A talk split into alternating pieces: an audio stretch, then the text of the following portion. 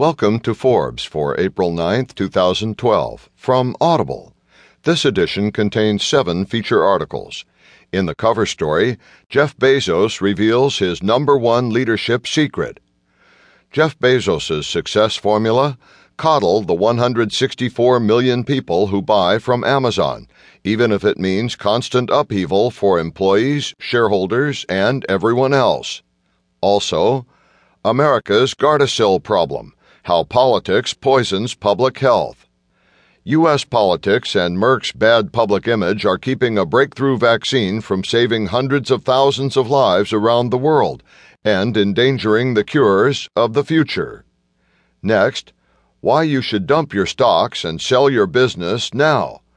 Come January 1st, the top capital gains rate is set to rise from 15% to 25%.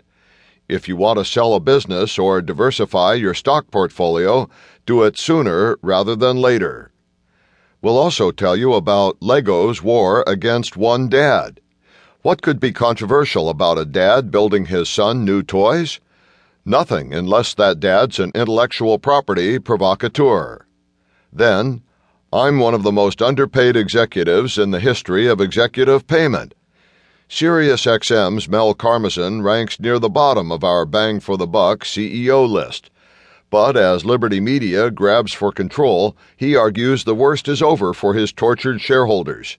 Could he actually be right?